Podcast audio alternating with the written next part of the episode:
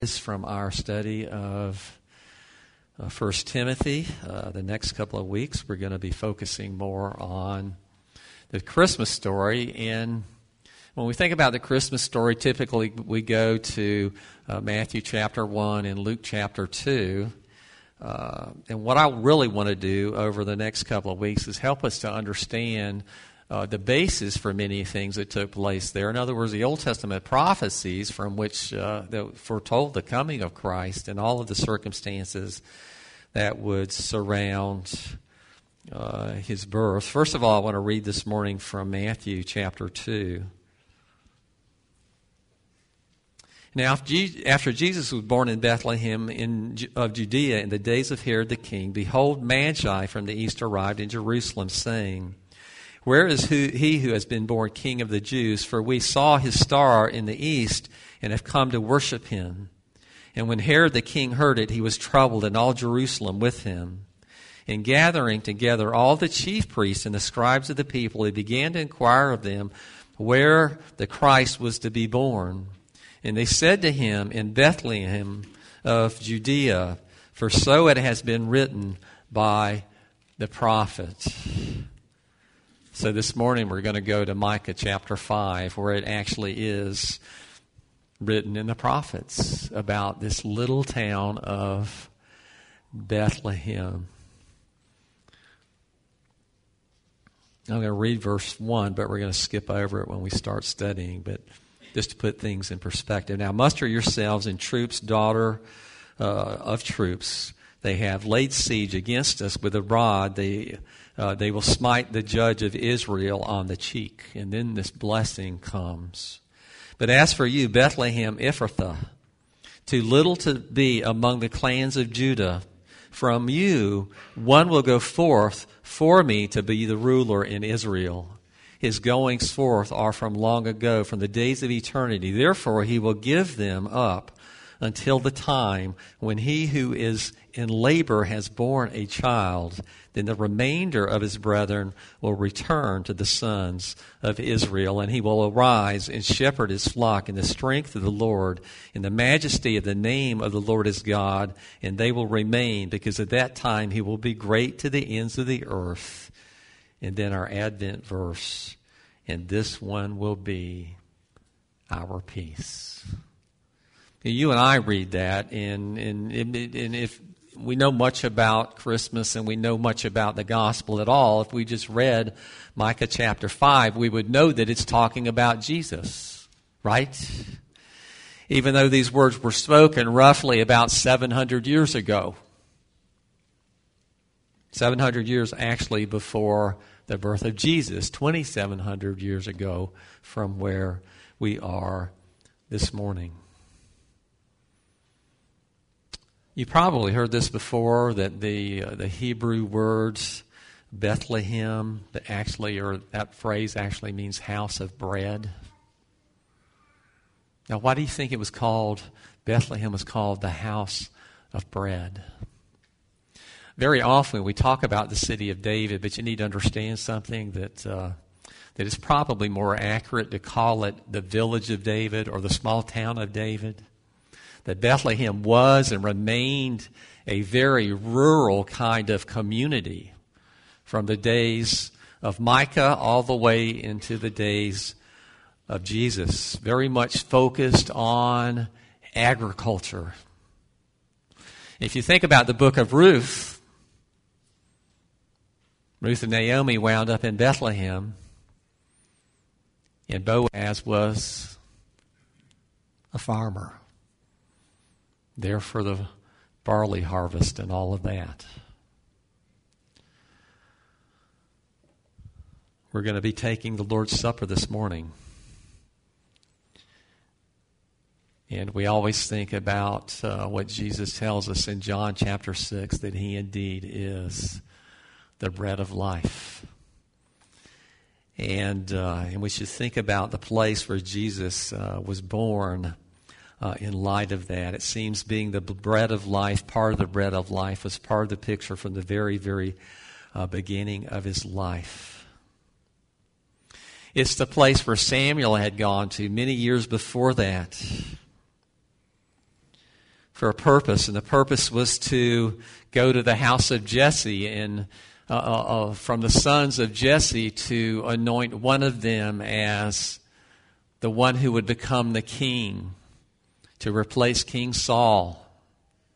If you remember the story at all, that uh, David wasn't even there at the time. He was out shepherding the sheep, and that should tell you something about his significance, even within the family network. Not considered probably to be anyone of the special significance or anything like that. You wonder why it is that Jesse didn't even bother to bring David to the house when all the other uh, sons were there. It's funny how Samuel, when he first was introduced to these sons, the oldest came and he's thinking, this must be him because he looks very much like a king. Must have been of great stature and very handsome looking and, and all those kinds of things that you and I might picture in our head. And, but, but then, he, then he goes through the first seven sons of Jesse and, and, and, the Lord tells him these are not him. And so it's only after he inquires, is there another one? that Jesse brings David in. Now, one of the things I want us to consider this morning is how God uses insignificant places like Bethlehem. No one would have ever thought for a minute that the great king to come would have been born in the town of Bethlehem.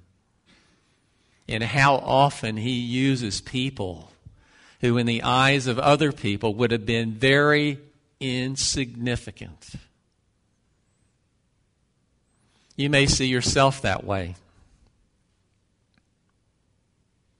Maybe you grew up in a household where you really didn't feel like you were very significant. Maybe you were the youngest, or you're the oldest, or the one in between, or you know, for this reason or that reason, you were, you know, covered on each side by brothers and sisters, and for for one reason or another, you might have considered yourself to be kind of really insignificant insignificant, not that important as far as the family goes. You may have grown up in a culture in your school life and all of that where you almost felt like an outsider much of the time, and, and you didn't really, you, you never seen very much significance in yourself. And sometimes that's being reinforced by other people. But let me tell you, if that describes you,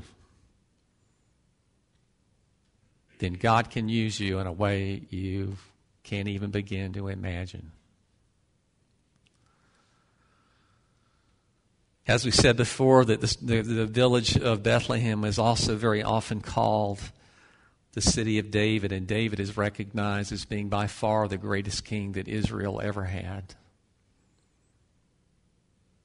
But at the same time, we know that there, he was only a prototype in a sense, and not even a good prototype of the real and true King to come in Christ Jesus.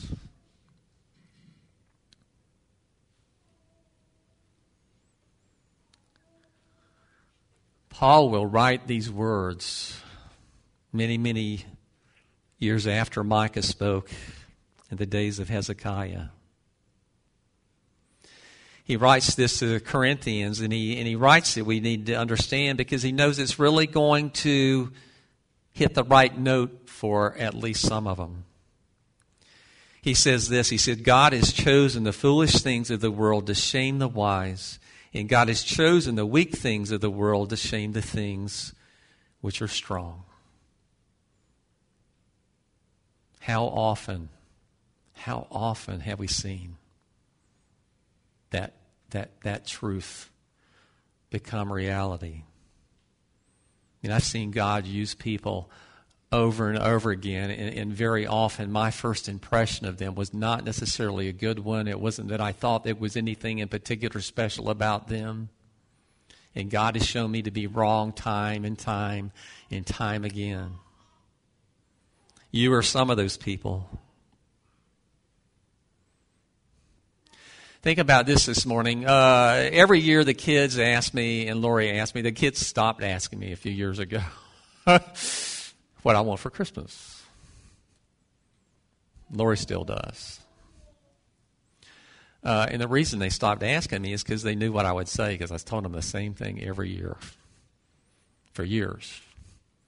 They would ask me, and what I would say is this is what I want for Christmas is peace on earth. And if I can't have that, I'd settle for peace in the church. Have we ever stopped to think what gift God got from all of this? In other words, have we ever asked God, What do you want for Christmas?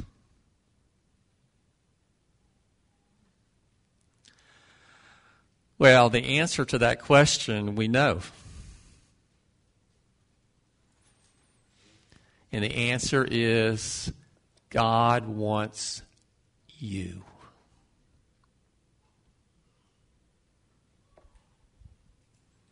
He wants you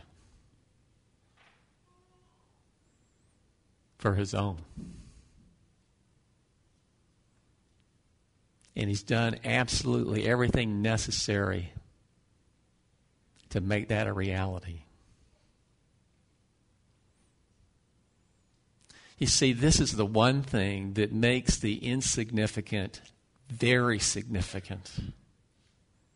The, those who are of little importance, very important. In the fact that the God who made this universe by speaking the words wants you so badly as his own that Jesus was sent into the world to live for you, to die for you, to be resurrected for you. Can you think of a greater message than that? Really? I mean, doesn't, doesn't, even though you've heard the gospel over and over and over and over again, and, and maybe you preach it to yourself over and over and over again, doesn't, doesn't it still seem like it's just a little bit too good and too great to believe it?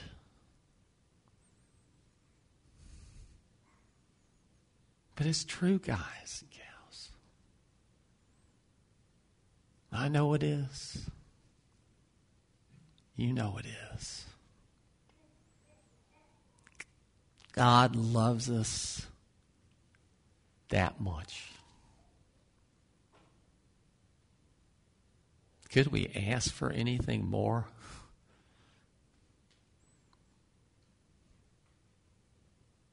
It's an amazing thing. Our God is an amazing God. If you ever think you have him figured out, he will show you that you do not. And it will not take much time for you to come to that conclusion.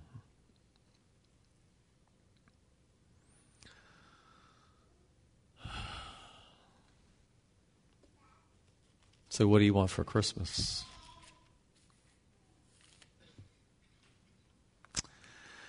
This one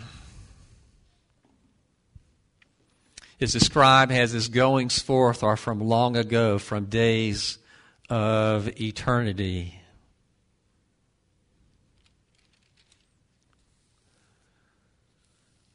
Very often, one of the attributes that we talk about that, that, that, set God apart as being absolutely unique is the fact that He is eternal. One of the attributes that is ascribed to the baby Jesus in, in Isaiah chapter 9 is that he is the eternal Father. Have you ever thought about that's the one place in Scripture where Jesus is called the Father? It's also said there that he's eternal.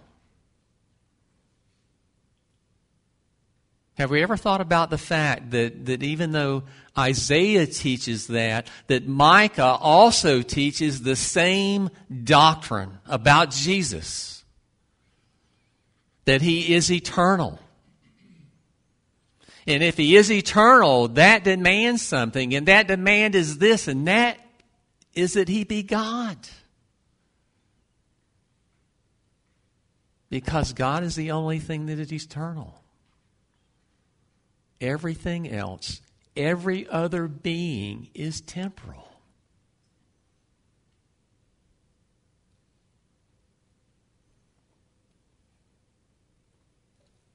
See, his human nature was born in Bethlehem, but his divine nature has always been.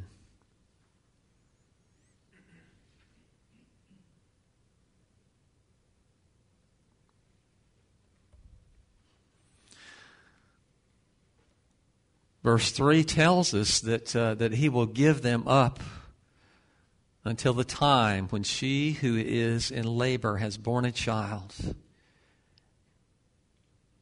Then the remainder of the brethren will return to the sons of Israel.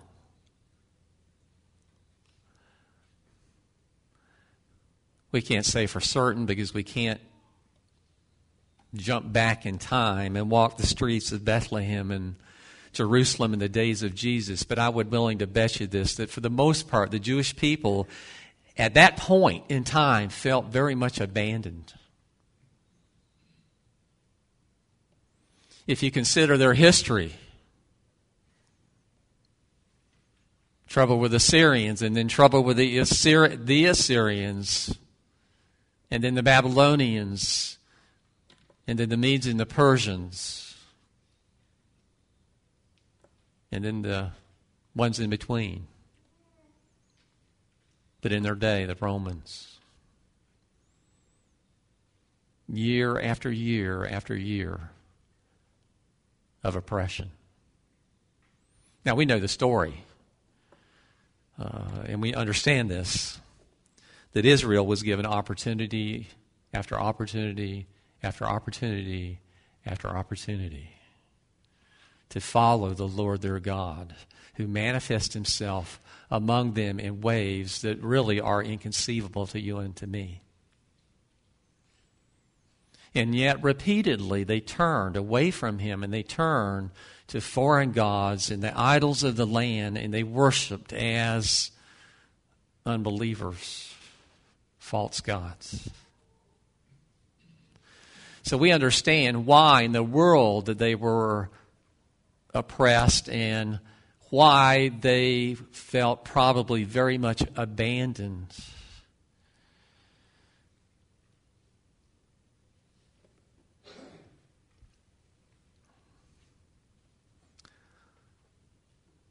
Have you ever felt abandoned? In other words, forgotten by other people.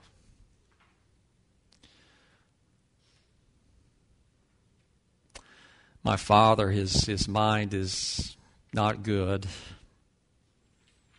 Uh, he says things that make absolutely no sense very often. Uh, but there's some things that are very clear. He's, I mean, he's he's been dying now for two years, and if you had seen him two years ago and you you would you watched him along the way, you would see that yourself. Some things I was I was contemplating this week. Uh, uh, the circumstances that he's in, and I have to confess to you, I haven't really been a very understanding son. you know, a lot of I've, what I've experienced is frustration and, and this kind of thing over the last couple of years. But something that dawned on me the other day, and it kind of came to a head because Lori and I had some papers that we need to get him to sign all to his advantage. It was to take care of some financial things, and by him signing the papers, that actually saved him maybe thousands of dollars. Uh, but when we go and ask him for a signature, sometimes we're not sure what he's going to say and how he's going to react to it. And, and, and Lori and I are the only two people in the family that can do it because my mother won't do it, my brother won't do it, nobody else will do it. And things like this have to be done. So who do they just assume is going to do it when the time comes? So we went the other day to get him to sign these papers. And I just said, I you know, asked him how he was doing, how did he feel, and I said, Do you feel like signing some papers? And his response was this To commend me? Is this what it is? Which doesn't surprise me.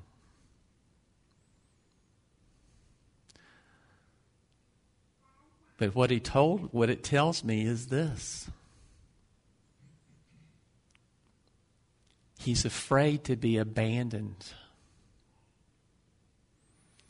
And he's afraid that those people around him are going to abandon him. And we've seen this over and over again, some of the things that he said to Lori and I. And it really didn't really hit home with me so much until just a few days ago. And that is this it doesn't matter why or if it's true or whatever. What I'm telling you is he feels like he's, he's terrified at this point that he's going to be abandoned by everybody. Most of us know what that feels like. At some time in your life, you felt kind of the same thing. You, you felt like maybe, maybe a dear friend of yours kind of betrayed you and you felt abandoned by them. Maybe, maybe your parents at some time in your life, for one reason or another, did some things that made you feel like you were abandoned.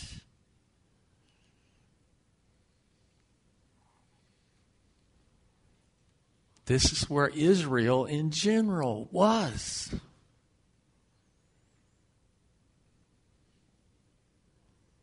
The remarkable thing is this is that when, when Jesus is actually born and the news starts to spread, how many people refuse to accept it?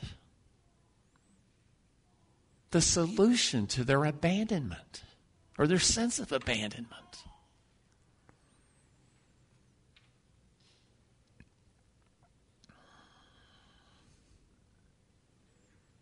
There's actually something within each one of us that, that is afraid of being abandoned, and at the same time, we expect to be abandoned.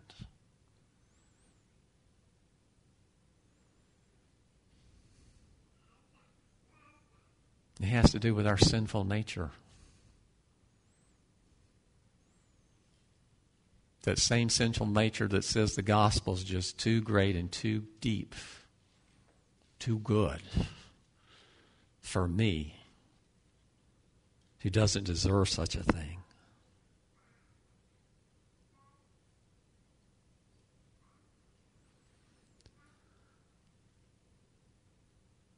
Abandonment. Not the end of the story. For Israel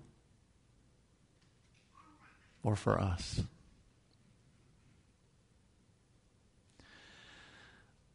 We'll be picking up here next week. But As we go into the Lord's Supper, what I want us to do is try to take this passage that we just we just considered and apply it to the Lord's Supper. This Lord's Supper is many things, and one of those is this It's a picture of God's refusal to abandon people. People that, from his perspective, in absolutely every way, were very, very, very, very, very, very, very, very, very, very emphasized worthy of being abandoned.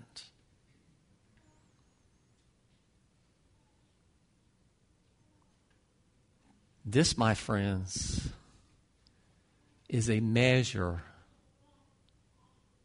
of your value to God.